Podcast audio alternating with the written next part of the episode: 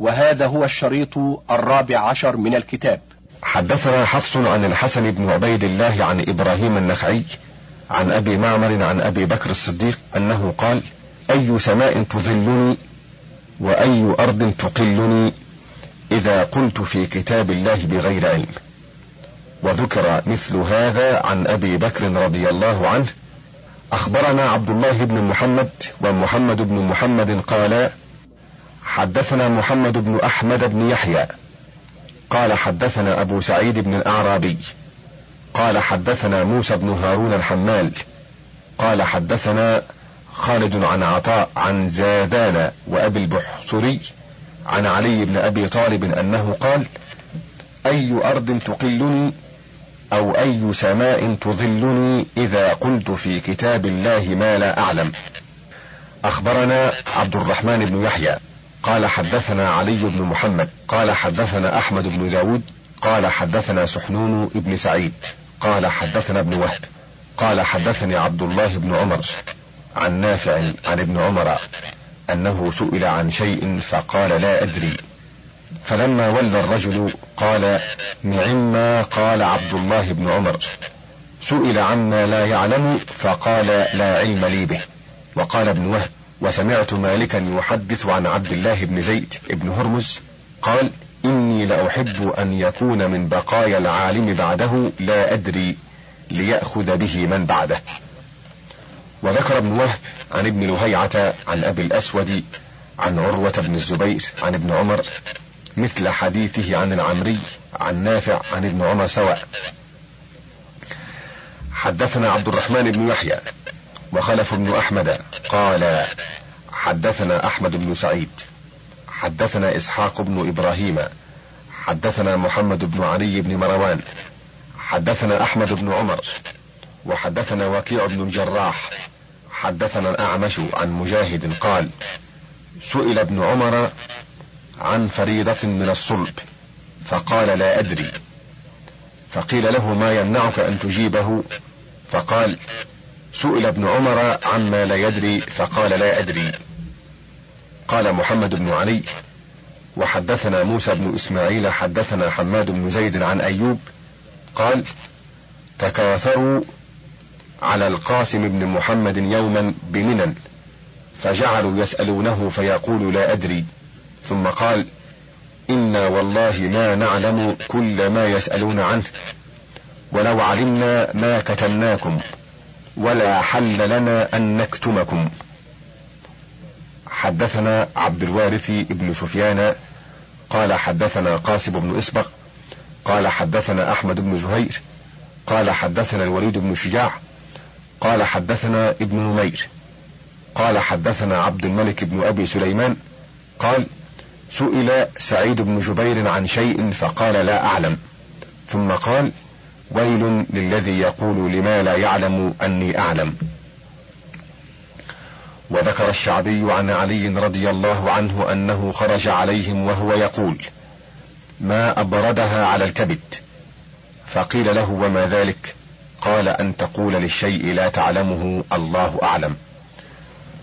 وذكر الحسن بن علي الحلواني قال حدثنا عبد الله بن صالح.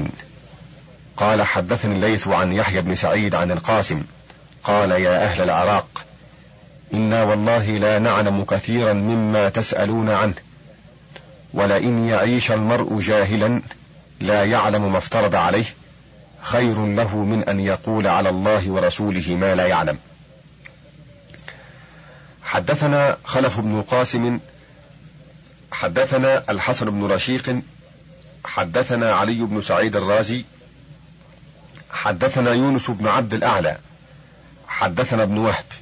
قال سمعت مالكا يقول سأل عبد الله بن نافع أيوب السختياني عن شيء فلم يجبه فقال له لا أراك فهمت ما سألتك عنه؟ قال بلى. قال فلما لا تجبني؟ قال لا أعلمه. أخبرنا عبد الله بن محمد بن يوسف. قال حدثنا عبد الله بن محمد بن إبراهيم الرازي بمكة قال حدثنا أبو محمد عبد الرحمن بن أبي حاتم الرازي. قال حدثنا أحمد بن سنان. قال سمعت عبد الرحمن بن مهدي يقول كنا عند مالك بن أنس فجاءه رجل فقال له يا أبا عبد الله جئتك من مسيرة ستة أشهر. حملني أهل بلدي مسألة أسألك عنها. قال فسل فسأله الرجل عن المسألة فقال لا أحسنها. قال فبهت الرجل كأنه قد جاء إلى من يعلم كل شيء. فقال أي شيء أقول لأهل بلدي؟ إذا رجعت إليهم. قال تقول لهم قال مالك لا أحسن. وذكر ابن وهب أيضا في كتاب المجالس قال سمعت مالكا يقول ينبغي للعالم أن يألف فيما أشكل عليه قول لا أدري فإنه عسى أن يهيأ له خير قال ابن وهب. وكنت أسمعه كثيرا ما يقول لا أدري وقال في موضع آخر لو كتبنا عن مالك لا أدري لملأنا الألواح. قال ابن وهب وسمعت مالكا وذكر قول القاسم ابن محمد لأن يعيش الرجل جاهلا خير من أن يقول على الله ما لا يعلم.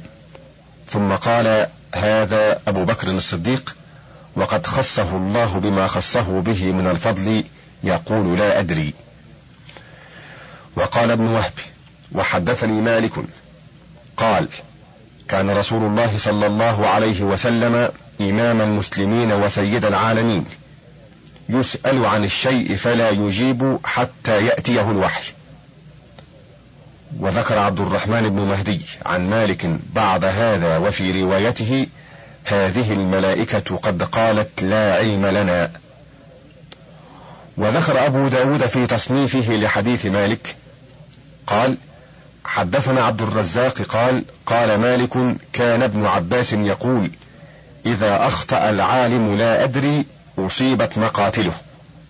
قال وحدثنا محمود بن خالد. قال حدثنا مروان بن محمد. قال حدثني بعض أصحابنا عن مالك عن يحيى بن سعيد. قال قال ابن عباس إذا ترك العالم لا أعلم فقد أصيبت مقاتله. قال وحدثنا أحمد بن محنبل قال حدثنا محمد بن إدريس. قال سمعت مالكا يقول سمعت ابن عجلان يقول إذا أخطأ العالم لا أدري أصيبت مقاتله. أخبرني عبد الوارث بن سفيان قال حدثنا قاسم بن إسبغ قال حدثنا أبو الحسن علي بن الحسن قال حدثنا صالح بن أحمد بن حنبل قال حدثني أبي قال حدثني محمد بن إدريس الشافعي قال سمعت مالك بن أنس يقول سمعت ابن عجلان يقول إذا أغفل العالم لا أدري أصيبت مقاتله. وذكر أبو داود عن أبي الصرح عن ابن وهب عن معاوية بن الصالح قال كان يقال وذكر معناه أخبرنا عبد الرحمن بن يحيى قال حدثنا علي بن محمد قال حدثنا أحمد بن داود قال حدثنا سحنون قال حدثنا ابن وهب قال أخبرني حفص بن عاصم عن حيوة بن شريح عن عقبة بن مسلم قال صحبت ابن عمر أربعة وثلاثين شهرا فكان كثيرا ما يسأل فيقول لا أدري ثم يلتفت إلي فيقول أتدري ما يريد هؤلاء يريدون أن يجعلوا ظهورنا جسرا إلى جهنم وقال أبو الدرداء قول الرجل فيما لا يعلم لا أعلم نصف العلم. وقال الراجز فإن جهلت ما سئلت عنه ولم يكن عندك علم منه فلا تقل فيه بغير فهم. إن الخطأ مزر بأهل العلم. وقل إذا أعياك ذاك الأمر ما لي بما تسأل عنه خبر فذاك شطر العلم عند العلماء. كذاك ما زالت تقول الحكماء. وقال غيره إذا ما قتلت الأمر علما فقل به وإياك والأمر الذي أنت جاهله. وقال أحمد بن زهير سمعت الحوطي يقول عثمان بن كثير بن دينار ريحانة الشام عندنا. حدثنا أحمد بن عبد الله قال حدثنا الحسن بن إسماعيل قال حدثنا عبد الملك بن بحر قال حدثنا محمد بن إسماعيل قال حدثنا سنيد قال حدثنا أبو معاوية عن الأعمش عن أبي وائل عن ابن مسعود قال قال إن من يفتي الناس في كل ما يستفتونه لمجنون.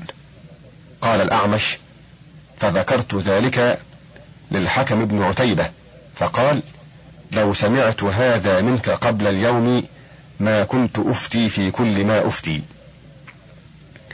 وحدثنا خلف بن قاسم حدثنا ابن شعبان حدثنا إبراهيم بن عثمان حدثنا حمدان بن عمرو حدثنا نعيم بن حماد قال سمعت ابن عيينة يقول أجسر الناس على الفتيا أقلهم علما. وقد أفردنا بابا في تدافع الفتوى وذم من سارع إليها يأتي في موضعه من هذا الكتاب إن شاء الله تعالى. باب اجتهاد الرأي على الأصول عند عدم النصوص. قرأت على عبد الوارث بن سفيان. حدثكم قاسم بن إسبغ. قال نعم حدثنا.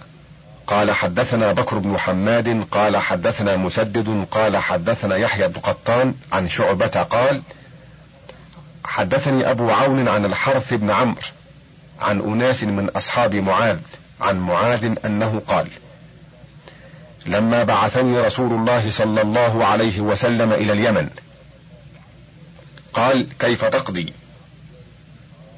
وحدثنا عبد الوارث قال حدثنا قاسم قال حدثنا أحمد بن زهير قال حدثنا علي بن الجعد قال حدثنا شعبة عن أبي عون.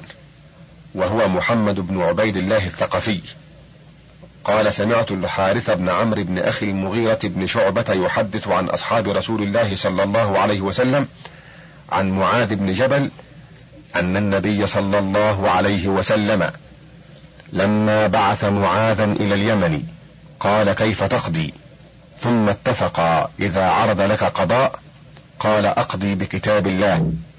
قال فإن لم يكن في كتاب الله قال فبسنة رسول الله صلى الله عليه وسلم قال فإن لم يكن في سنة رسول الله صلى الله عليه وسلم قال أجتهد رأيي ولا آل. قال فضرب رسول الله صلى الله عليه وسلم صدره وقال الحمد لله الذي وفق رسول رسول الله لما يرضي رسول الله. ولفظ حديث القطان على لفظ معاذ فضرب صدري وقال لي نحو هذا.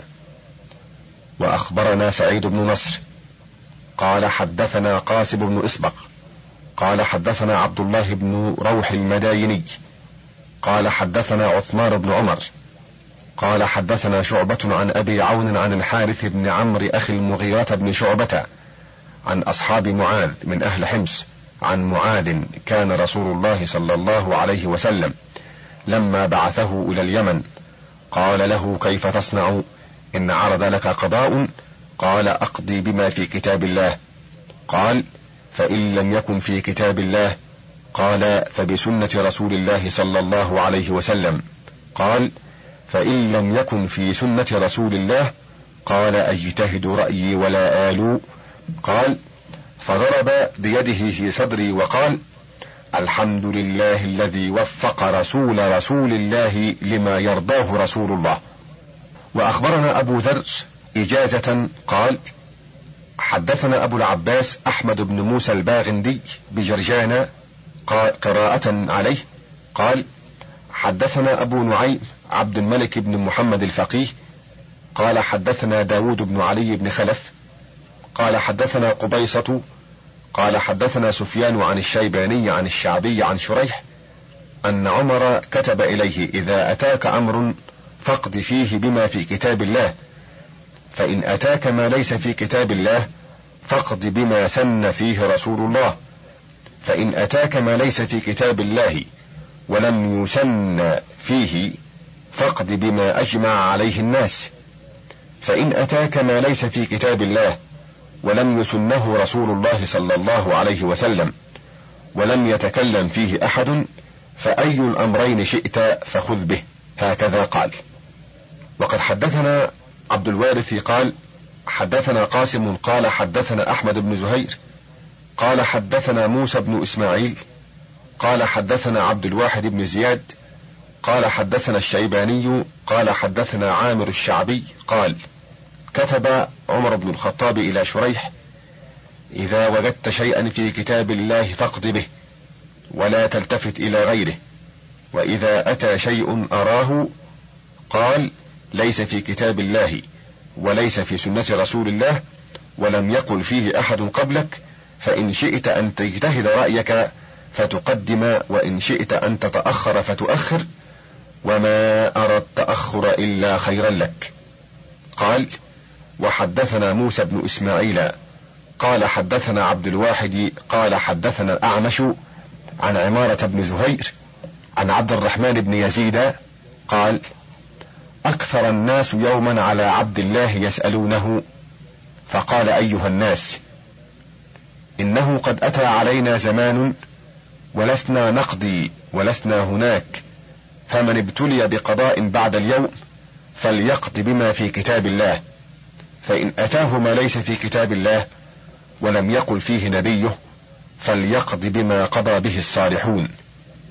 فإن أتاه أمر لم يقض به الصالحون وليس في كتاب الله ولم يقل فيه نبيه فليجتهد رأيه. ولا يقولن إني أرى وأخاف فإن الحلال بين والحرام بين وبين ذلك أمور مشتبهات. فدعوا ما يريبكم لما لا يريبكم. قال أبو عمر هذا يوضح لك أن الاجتهاد لا يكون إلا على أصول يضاف إليها التحليل والتحريم وأنه لا يجتهد إلا عالم بها ومن أشكل عليه شيء لزمه الوقوف ولم يجز له أن يحيل على الله قولا في دينه لا نظير له من أصل. ولا هو في معنى أصل وهو الذي لا خلاف فيه بين أئمة الأمصار قديما وحديثا فتدبر. أخبرنا أحمد بن محمد حدثنا أحمد بن الفضل حدثنا محمد بن جرير قال حدثني يعقوب بن إبراهيم قال حدثنا هيثم قال حدثنا سيار عن الشعبي قال لما بعث عمر شريحا على قضاء الكوفة قال له انظر ما تبين لك في كتاب الله فلا تسأل عنه أحدا وما لم يتبين لك في كتاب الله فاتبع فيه سنة رسول الله صلى الله عليه وسلم وما لم يتبين لك فيه السنة فاجتهد رأيك.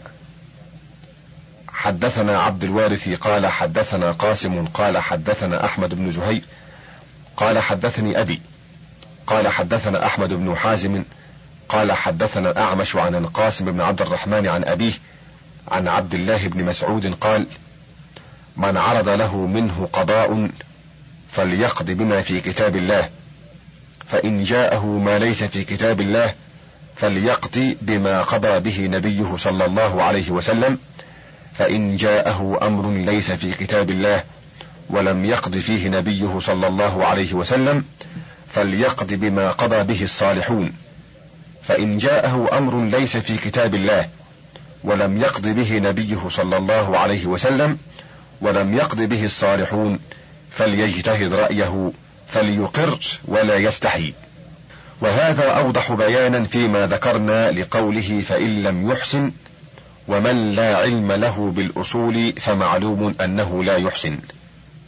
أخبرنا أبو عثمان سعيد بن عثمان قال حدثنا أبو عمر قال حدثنا أبو جعفر الدؤلي قال حدثنا أبو عبيد الله سعيد بن عبد الرحمن المخزومي قال حدثنا سفيان بن عيينة عن عبد الله بن أبي يزيد قال سمعت ابن عباس إذا سئل عن شيء فإن كان في كتاب الله قال به وإن لم يكن في كتاب الله وكان رسول الله صلى الله عليه وسلم قال به.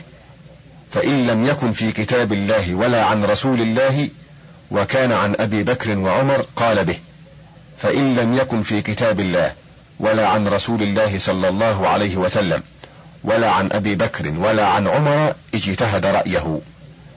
وحدثنا محمد بن إبراهيم قال حدثنا سعيد بن أحمد قال حدثنا أسلم بن عبد العزيز قال حدثنا يونس بن عبد الأعلى قال حدثنا سفيان بن عيينة عن عبد الله بن أبي يزيد. قال رأيت ابن عباس إذا سئل عن شيء هو في كتاب الله قال به. فإن لم يكن في كتاب الله وقاله رسول الله صلى الله عليه وسلم قال به. فإن لم يكن في كتاب الله ولم يقله رسول الله صلى الله عليه وسلم وقاله أبو بكر أو عمر قال به وإلا اجتهد رأيه.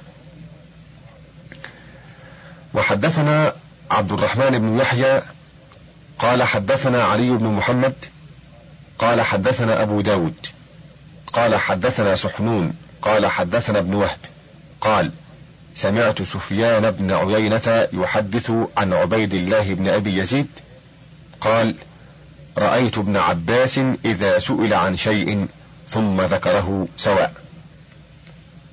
وروينا عن ابن عباس أنه أرسل إلى زيد بن ثابت أفي كتاب الله ثلث ما بقي؟ فقال زيد إنما أقول برأيي وتقول برأيك. وعن ابن عمر أنه سئل عن شيء فعله. أرأيت رسول الله صلى الله عليه وسلم يفعل هذا؟ أو شيء رأيته؟ قال بل شيء رأيته. وعن أبي هريرة رضي الله عنه أنه كان إذا قال في شيء برأيه قال هذه من كيسي. ذكره ابن وهب عن سليمان بن بلال عن كثير بن زيد عن وليد بن رباح عن أبي هريرة وعن ابن مسعود أنه قال في غير ما مسألة أقول فيها برأيي. وعن أبي الدرداء أنه كان يقول إياكم وفراسه العلماء. احذروا أن يشهدوا عليكم شهادة تكبكم على وجوهكم في النار فوالله إنه الحق يقذفه الله في قلوبهم ويجعله على أبصارهم وقد روي مرفوعا إياكم وفراسه العلماء فإنهم ينظرون بنور الله. حدثنا عبد الوارث بن سفيان قال حدثنا قاسم بن اسبغ قال حدثنا محمد بن عبد السلام الخشني. قال حدثنا إبراهيم بن أبي الفياض البرقي الشيخ الصالح. قال حدثنا سليمان بن بديع الإسكندراني. قال حدثنا مالك بن أنس عن يحيى بن سعيد الأنصاري عن سعيد بن المسيب عن علي بن أبي طالب قال قلت يا رسول الله الأمر ينزل بنا لم ينزل فيه قرآن. ولم تمض منك فيه سنة. قال أجمعوا له العالمين أو قال العابدين من المؤمنين اجعلوه شورى بينكم ولا تقضوا فيه برأي واحد. قال الخشني كتب عن الرياشي هذا الحديث. وحدثنا خلف بن القاسم وعلي بن إبراهيم قال حدثنا الحسن بن رشيق. قال حدثنا موسى بن الحسن بن موسى الكوفي. قال حدثنا إبراهيم بن أبي الفياض البرقي. قال حدثنا سليمان بن بديع عن مالك بن أنس عن يحيى بن سعيد عن سعيد بن المسيب عن علي بن أبي طالب قال قلت يا رسول الله الأمر ينزل بنا بعدك لم ينزل به القرآن ولم نسمع منك فيه شيئا. قال أجمعوا له العابدين من المؤمنين واجعلوه شورى بينكم ولا تقضوا فيه برأي واحد. قال أبو عمر هذا حديث لا يعرف من حديث مالك إلا بهذا الإسناد ولا أصل له في حديث مالك عندهم ولا في حديث غيره وإبراهيم البرقي وسليمان بن بديع ليس بالقويين ولا ممن يحتج به ولا يعول عليه. وعن عمر أنه لقي رجلا فقال ما صنعت؟ فقال قضى علي وزيد بكذا. فقال لو كنت أنا لقضيت بكذا. قال فما يمنعك والأمر إليك؟ قال لو كنت أردك إلى كتاب الله أو إلى سنة رسول الله صلى الله عليه وسلم لفعلت. ولكني أردك إلى رأيي والرأي مشترك. فلم ينقض ما قال علي وزيد وهذا كثير لا يحصى. أخبرنا عبد الوارث بن سفيان قال حدثنا قاسم قال حدثنا أحمد بن زهير قال حدثنا الوليد بن شجاع قال حدثنا بقية قال حدثنا الأوزاعي قال سمعت الزهرية أو قال حدثني الزهري قال نعم وزير العلم الرأي الحسن. أخبرنا عبد الوارث قال حدثنا قاسم قال حدثنا أحمد بن زهير قال حدثنا عبيد الله بن عمر عن حماد بن زيد عن أيوب عن محمد عن عبيدة قال قال علي اجتمع رأيي ورأي عمر على عتق الأمهات الأولاد ثم رأيت بعد أن أرقهن فقلت له إن رأيك ورأي عمر في الجماعة أحب إلي من رأيك وحده في الفرقة. وقال ابن وهب عن ابن لهيعة أن عمر بن عبد العزيز استعمل عروة بن محمد السعدي من بني سعد بن بكر وكان من صالح عمال عمر بن عبد العزيز على اليمن. وأنه كتب إلى عمر يسأله عن شيء من أمر القضاء. فكتب إليه عمر لعمري ما أنا بالنشيط على الفتيا ما وجدت منها بدا وما جعلتك إلا لتكفيني وقد حملتك ذلك فاقض فيه برأيك. وقال عبد الله بن مسعود ما رآه المؤمنون حسنا فهو عند الله حسن وما رآه المؤمنون قبيحا فهو عند الله قبيح.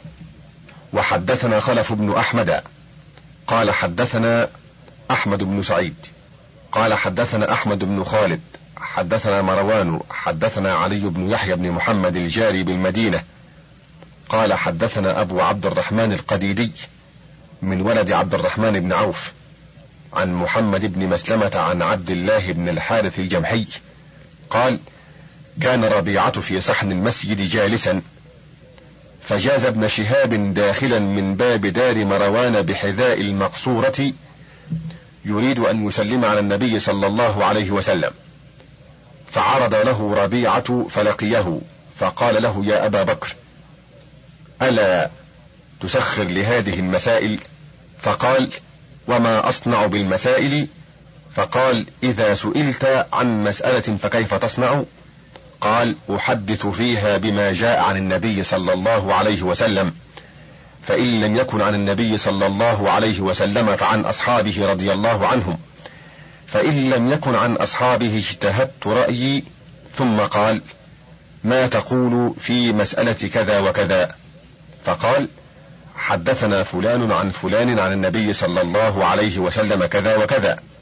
فقال ربيعة طلبت العلم غلاما ثم سكنت به إداما. قال لي علي بن يحيى وإداما ضيعة لابن شهاب على نحو ثمان ليال. وقال محمد بن الحسن من كان عالما بالكتاب والسنة وبقول أصحاب رسول الله صلى الله عليه وسلم وبما استحسن فقهاء المسلمين وسعه أن يجتهد رأيه فيما ابتلي به ويقضي به ويمضيه في صلاته وصيامه وحجه وجميع ما أمر به ونهى عنه فإذا اجتهد ونظر وقاس على ما أشبه ولم يأل وسعه العمل بذلك. وقال الشافعي لا يقيس إلا من جمع آلات القياس وهي العلم بالأحكام من كتاب الله وفرضه وأدبه وناسخه ومنسوخه وعامه وخاصه وإرشاده وندبه ويستدل على ما احتمل التأويل منه بسنن الرسول صلى الله عليه وسلم وبإجماع المسلمين. فإذا لم يكن سنة ولا إجماع فالقياس على كتاب الله. فإن لم يكن فالقياس على سنة رسول الله صلى الله عليه وسلم. فإن لم يكن فالقياس على قول عامة السلف الذين لا يعلم لهم مخالفا. ولا يجوز القول في شيء من العلم إلا من هذه الأوجه أو من القياس عليها.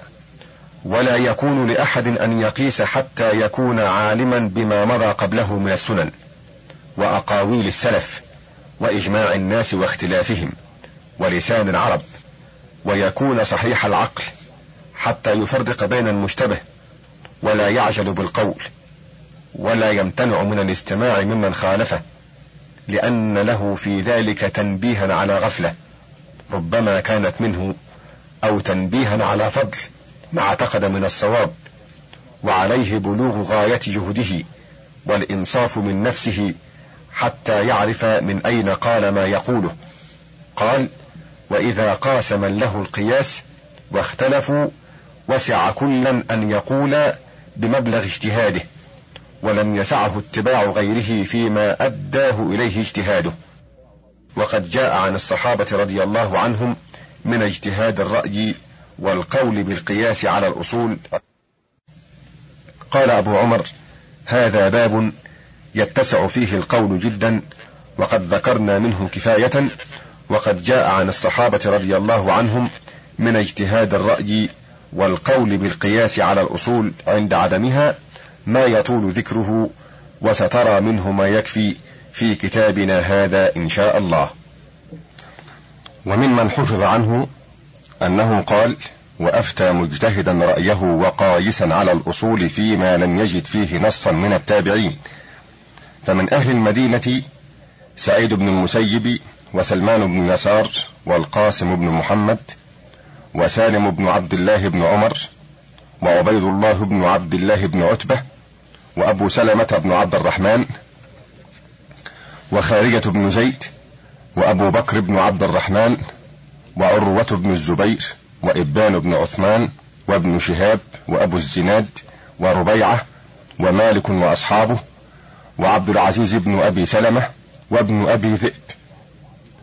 ومن أهل مكة واليمن عطاء ومجاهد وطاووس وعكرمة وعمرو بن دينار وابن جريج ويحيى بن أبي كثير ومعمر بن راشد وسعيد بن سالم وابن عيينة ومسلم بن خالد الشافعي. ومن أهل الكوفة علقمة والأسود وعبيدة وشريح القاضي ومسروق ثم الشعبي وإبراهيم النخعي وسعيد بن جبير والحكم بن عتيبة وحماد بن أبي سليمان وأبو حنيفة وأصحابه والثوري والحسن بن صالح وابن المبارك وسائر فقهاء الكوفيين.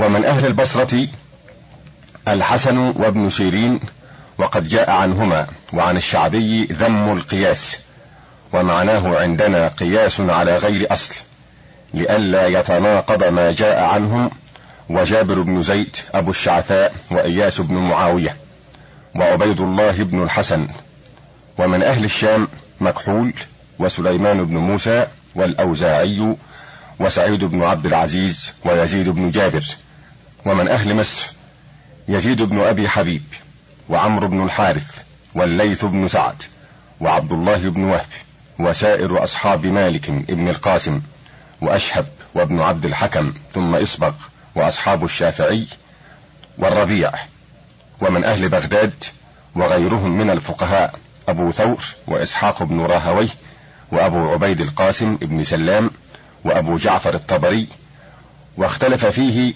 عن أحمد بن حنبل وقد جاء عنه منصوصا إباحة اجتهاد الرأي والقياس على الأصول في النازلة تنزل وعلى ذلك كان العلماء قديما وحديثا عندما ينزل بهم ولم يزالوا على إجازة القياس حتى حدث إبراهيم النظام وقوم من المعتزلة سلكوا طريقة نفي في القياس والاجتهاد في الأحكام وخالفوا ما مضى عليه السلف.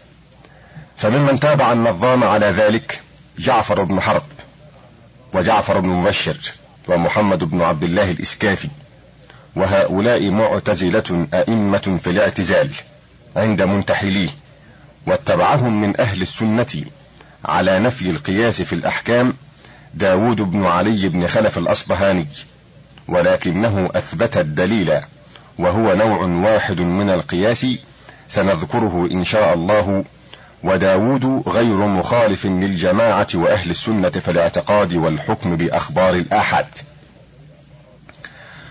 وذكر أبو القاسم عبيد الله بن عمر في كتاب القياس من كتبه في الأصول فقال ما علمت أن أحدا من البصريين ولا غيرهم ممن له نباهة سبق إبراهيم بن النظام إلى القول بنفي القياس والاجتهاد ولم يلتفت إليه الجمهور. وقد خالفه في ذلك أبو الهذيل ورده عليه هو وأصحابه. قال وكان بشر بن المعتمر شيخ البغداديين ورئيسهم من أشد الناس نصرة للقياس واجتهاد الرأي في الأحكام هو وأصحابه. وكان هو وأبو الهذيل كأنهما ينطقان في ذلك بلسان واحد. قال أبو عمر بشر بن المعتمر وأبو الهذيل من رؤساء المعتزلة وأهل الكلام. وأما بشر بن غياث فمن أصحاب أبي حنيفة المغرقين في القياس الناصرين له الداينين به ولكنه مبتدع أيضا قائل بالمخلوق. وسائر أهل السنة وأهل العلم على ما ذكرت لك إلا أن منهم من لا يرى القول بذلك إلا عند نزول النازلة. ومنهم من أجاز الجواب فيها لمن يأتي بعد وهم أكثر أئمة الفتوى وبالله التوفيق.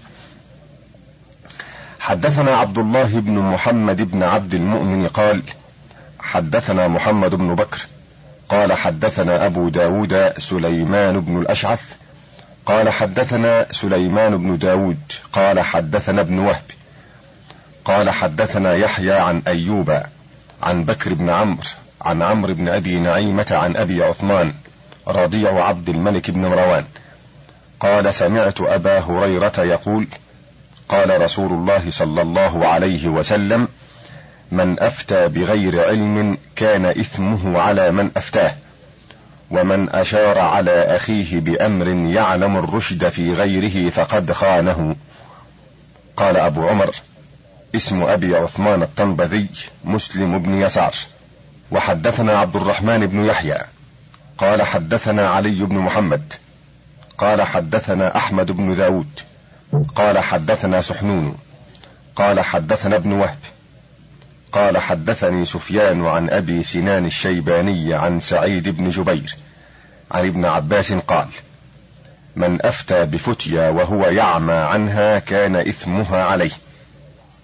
حدثنا عبد الوارث بن سفيان قال حدثنا قاسم بن إسبق قال حدثنا أحمد بن زهير قال حدثنا الوليد بن شجاع قال حدثنا عبيدة بن حميد عن أبي سنان عن سعيد بن جبير عن ابن عباس قال من أفتى بفتيا يعمى فيها فإنما إثمها عليه.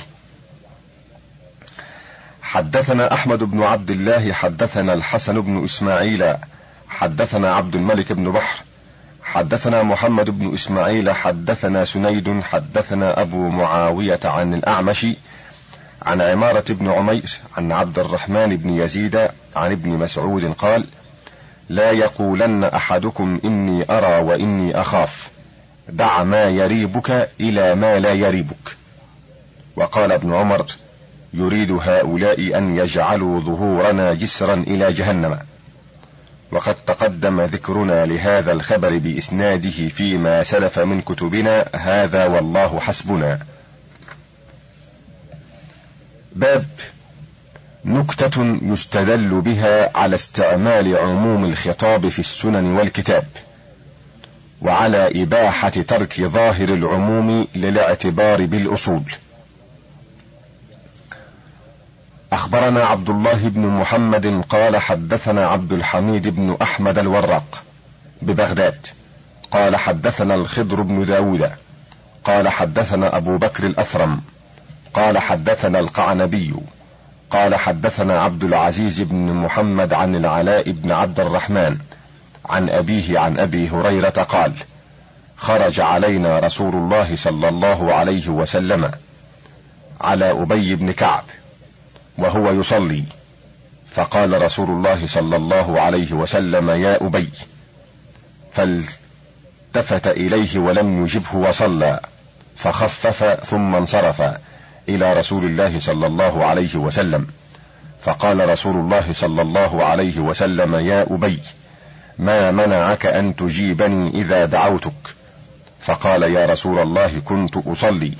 قال أفلم تجد فيما أوحي إلي أن استجيبوا لله وللرسول إذا دعاكم لما يحييكم؟ قال بلى يا رسول الله ولا أعود إن شاء الله. أخبرنا عبد الوارث قال حدثنا قاسم قال حدثنا بكر قال حدثنا مسدد قال حدثنا يحيى بن سعيد عن شعبة بن حبيب بن عبد الرحمن عن حفص بن عاصم عن أبي سعيد قال كنت أصلي فمر بي النبي صلى الله عليه وسلم ثم ذكر نحو هذه القصة المروية في أبي. وروي عن ابن مسعود أنه جاء يوم الجمعة والنبي صلى الله عليه وسلم يخطب فسمعه يقول اجلسوا. فجلس بباب المسجد فرآه النبي صلى الله عليه وسلم فقال له تعالى يا عبد الله بن مسعود. ذكره أبو داود في كتاب الجمعة من السنن. وسمع عبد الله بن رواحة وهو بالطريق رسول الله صلى الله عليه وسلم وهو يقول اجلسوا فجلس في الطريق. فمر به رسول الله صلى الله عليه وسلم. فقال ما شأنك؟ فقال سمعتك تقول اجلسوا فجلست. فقال له النبي صلى الله عليه وسلم زادك الله طاعة. ويدخل في هذا الباب قول عثمان بن مضعون للبيد بن ربيعة حين سمعه ينشد في المسجد الحرام. ألا كل شيء ما خلا الله باطل؟ فقال عثمان صدقت. فقال لبيد وكل نعيم لا محالة زائل. فقال كذبت. وإنما صدقه في الأولى لأنه عموم لا يلحقه خصوص. وكذبه في الثانية لأن نعيم الجنة دائم لا يزول. وكان لبيد حينئذ كافرا وهذا الباب كثير جدا لا سبيل إلى تقصيه لكثرته. أخبرنا عبد الله بن محمد بن أسد قال حدثنا أبو علي سعيد بن عثمان بن السكن. قال حدثنا محمد بن يوسف قال حدثنا محمد بن إسماعيل البخاري. قال حدثنا عبد الله بن محمد بن إسماعيل قال حدثنا جوارية عن نافع عن ابن عمر قال قال رسول الله صلى الله عليه وسلم يوم الأحزاب لا يصلي أحد العصر إلا في بني قريظة فأدركهم وقت العصر في الطريق فقال بعضهم لا نصلي حتى نأتيها وقال بعضهم بل نصلي ولم يرد منا ذلك. فذكر ذلك للنبي صلى الله عليه وسلم فلم يعنف واحدة من الطائفتين. قال أبو عمر: هذه سبيل الاجتهاد على الأصول عند جماعة الفقهاء، ولذلك لا يردون ما اجتهد فيه القاضي وقضى به إذا لم يرد إلا إلى اجتهاد مثله. وأما من أخطأ منصوصا فقوله وفعله عندهم مردود إذا ثبت الأصل فافهم. باب مختصر في إثبات المقايسة في الفقه. قد تقدم ذكر اجتهاد الرأي وذكرنا في ذلك الباب حديث معاذ وغيره وهو الحجة في إثبات القياس عند جميع الفقهاء القائلين به. وقال الله تبارك وتعالى فجزاء مثل ما قتل من النعم. وهذا تمثيل الشيء بعدله ومثله وشبهه ونظيره. وهو نفس القياس عند الفقهاء. وروي عن رسول الله صلى الله عليه وسلم أنه قال له رجل في حديث أبي ذر وغيره يا رسول الله في حديث ذكروه. أيقضي أحدنا شهوته ويؤجر؟ قال أرأيت لو وضعها في حرام أكان يأثم؟ قال نعم. قال فكذلك يؤجر. أفتجزون بالشر ولا تجزون بالخير؟ وقال صلى الله عليه وسلم لعمر حين سأله عن قبلة الصائم امرأته أرأيت لو تمضمض بماء ومجه وهو صائم؟ فقال عمر لا بأس قال فكذلك هذا. وفي حديث الخثعمية في الحج عن أبيها. أرأيت لو كان على أبيك دين فقضيتيه أكان ذلك ينفعه؟ قالت نعم. قال فدين الله أحق. وقال صلى الله عليه وسلم محرم الحلال كمستحل الحرام. وقال يحرم من الرضاعة ما يحرم من النسب. وفي كتاب عمر إلى أبي موسى الأشعري وإلا اعرف الأشباه والأمثال وقس الأمور. وقايس زيد بن ثابت علي بن أبي طالب في المكاتب وقايسه أيضا في الجد واتفقا في أنه لا يحجب الإخوة. وقال إبراهيم النخعي ما كل شيء نسأل, نسأل عنه نحفظه. ولكن نعرف الشيء بالشيء ونقيس الشيء بالشيء. وفي رواية أخرى قيل له أكل ما يفتي به الناس سمعته؟ قال لا ولكن بعضه سمعت وقست ما لم أسمع على ما سمعت. وعن إبراهيم أيضا أنه قال إني لأسمع الحديث فأقيس عليه مئة شيء. وقال المزني الفقهاء من عصر رسول الله صلى الله عليه وسلم إلى يومنا وهلم جرا استعملوا المقاييس في الفقه في جميع الأحكام في أمر دينهم قال وأجمعوا أن نظير الحق حق ونظير الباطل باطل. قال فلا يجوز لأحد إنكار القياس لأنه التشبيه بالأمور والتمثيل عليها. قال أبو عمر ومن القياس المجمع عليه صيد ما عدا الكلاب من الجوارح قياسا على الكلاب لقوله وما علمتم من الجوارح مكلبين وقال جل وعز والذين يرمون المحصنات فدخل في ذلك المحصون قياسا وكذلك قوله في الإيماء فإذا أحصن فدخل في ذلك العبيد قياسا عند الجمهور إلا من شذ ممن لا يكاد يعد خلافا. وقال في جزاء الصيد المقتول في الحرم ومن قتله منكم متعمدا فدخل فيه قتل الخطأ قياسا عند الجمهور إلا من شذ. وقال يا أيها الذين آمنوا إذا نكحتم المؤمنات ثم طلقتموهن من قبل أن تمسوهن فما لكم عليهن من عدة تعتدونها. فدخل في ذلك الكتابيات قياسا. فكل من تزوج كتابية وطلقها قبل المسيس لم يكن عليها عدة والخطاب قد ورد بالمؤمنات.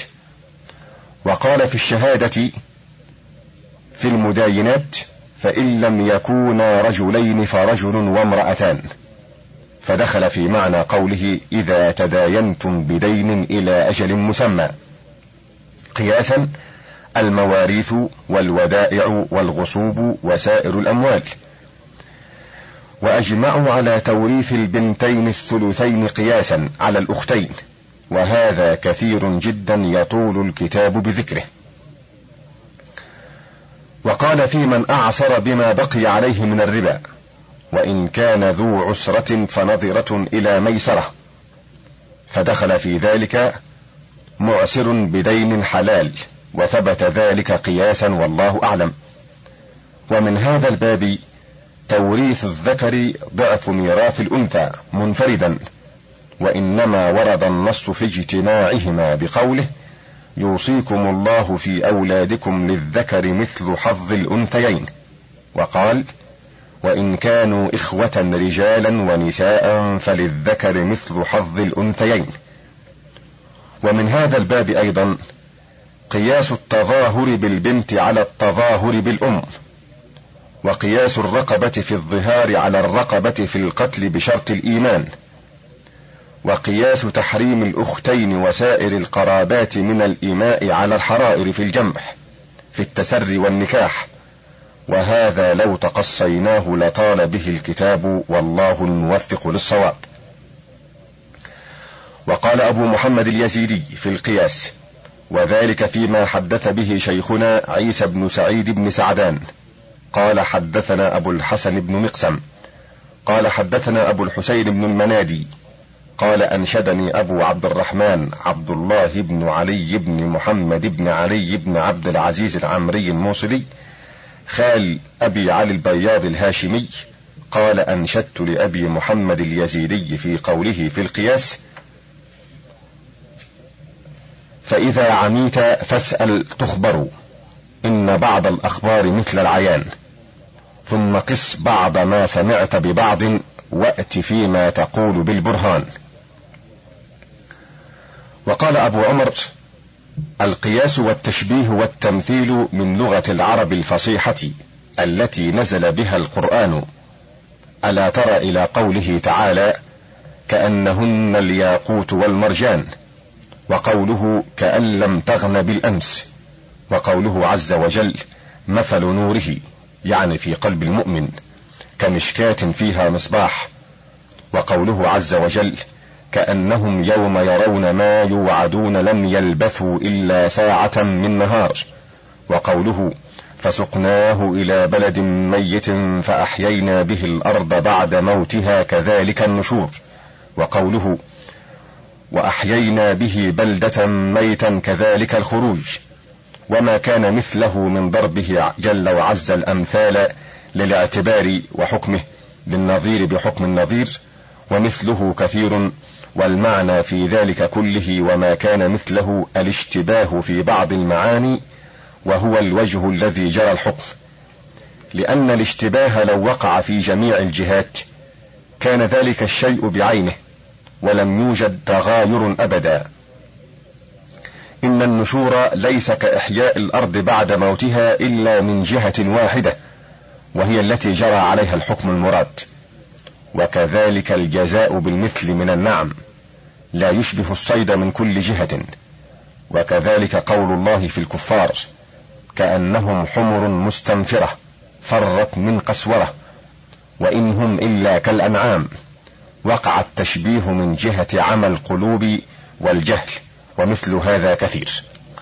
روى الخشني عن ابن عمر عن سفيان بن عيينة قال قال ابن شبرمة احكم بما في كتاب الله مقتديا وبالنظائر فاحكم بالمقاييس. باب في خطأ المجتهدين من المفتين والحكام. حدثنا عبيد بن محمد ومحمد بن عبد الملك قال حدثنا عبد الله بن مسرور قال حدثنا عبيد بن مسكين قال حدثنا محمد بن عبد الله بن سنجر قال حدثنا الحسن بن بشر قال حدثنا شريك عن الأعمش عن سعد بن عبيدة عن ابن بريدة عن أبيه قال قال رسول الله صلى الله عليه وسلم القضاة ثلاثة قاضيان في النار وقاض في الجنة. قاض قضى بغير الحق وهو يعلم فذلك في النار وقاض قضى وهو لا يعلم فأهلك حقوق الناس فذلك في النار. وقاض قضى بالحق وهو يعلم فذلك في الجنة. أخبرنا عبد الوارث بن سفيان ويعيش بن سعيد. قال حدثنا قاسم بن إسبغ. قال حدثنا أبو بكر محمد بن أبي العوام البغدادي. قال سمعت أبي يقول حدثنا خلف بن خليفة. قال قال أبو هاشم الرماني لولا حديث ابن بريدة لقلت إن القاضي إذا اجتهد فليس عليه سبيل ولكن قال ابن بريدة عن أبيه قال النبي صلى الله عليه وسلم القضاة ثلاثة قاض في الجنة واثنان في النار قاض عرف الحق فقضى به فذلك في الجنة وقاض قضى بالجهل فذلك في النار وقاض عرف الحق وجار في الحكم فهو في النار. وحدثنا عبد الوارث قال حدثنا قاسم قال حدثنا ابن وضاح قال حدثنا يوسف بن عدي قال حدثنا عبد الله بن بكير الغنوي عن حكيم بن جبير عن أبي بريدة قال أراد يزيد بن المهلب أن يستعمله على قضاء خراسان. فقال ابن بريدة لقد حدثني أبي عن النبي صلى الله عليه وسلم في القضاء حديثا لا أقضي بعده. قال القضاة ثلاثة اثنان في النار وواحد في الجنة. قاض علم الحق فقضى به فهو من أهل الجنة. وقاض علم الحق فجار متعمدا فهو من أهل النار. وقاض قضى بغير الحق واستحيا أن يقول لا أعلم فهو في النار.